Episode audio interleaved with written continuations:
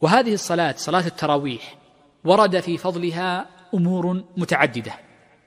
من ذلك أنها داخلة في عموم ما ورد عن النبي صلى الله عليه وسلم في فضل قيام الليل. من قام رمضان إيمانا واحتسابا غفر له ما تقدم من ذنبه. وهذا يدلنا على أن لها فضلا في مغفرة الذنب. وفيها من الفضل كذلك أنها سبب لأن يكتب للمسلم قيام الليلة كلها.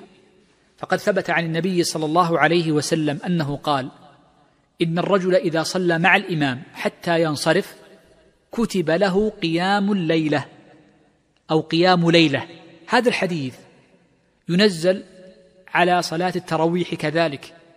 فمن صلى مع إمامه العشاء والتراويح حتى ينصرف الإمام من صلاته فإنه يكتب له قيام ليلة فكأنه قام الليلة كلها ولم يقتصر قيامه على أوله أو هذه الدقائق المعدودة التي صلاها مع الإمام.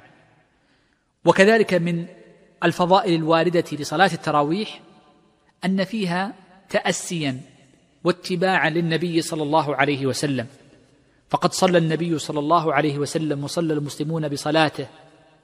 فدل ذلك على أن صلاة التراويح سنة بل إن من أهل العلم كما نص عليه كثير من الشافعية وغيرهم أن صلاة التراويح سنة مؤكدة ومعنى كونها مؤكدة أي يكره تركها لمستطيعها والنبي صلى الله عليه وسلم لم يتركها إلا للعلة التي ذكرها خشية أن تفرض علينا ولذا فإن كثيرا من أهل العلم قال إنها سنة مؤكدة ومنهم من اقتصر على كونها سنة والمسألة فيها نظر لأهل العلم.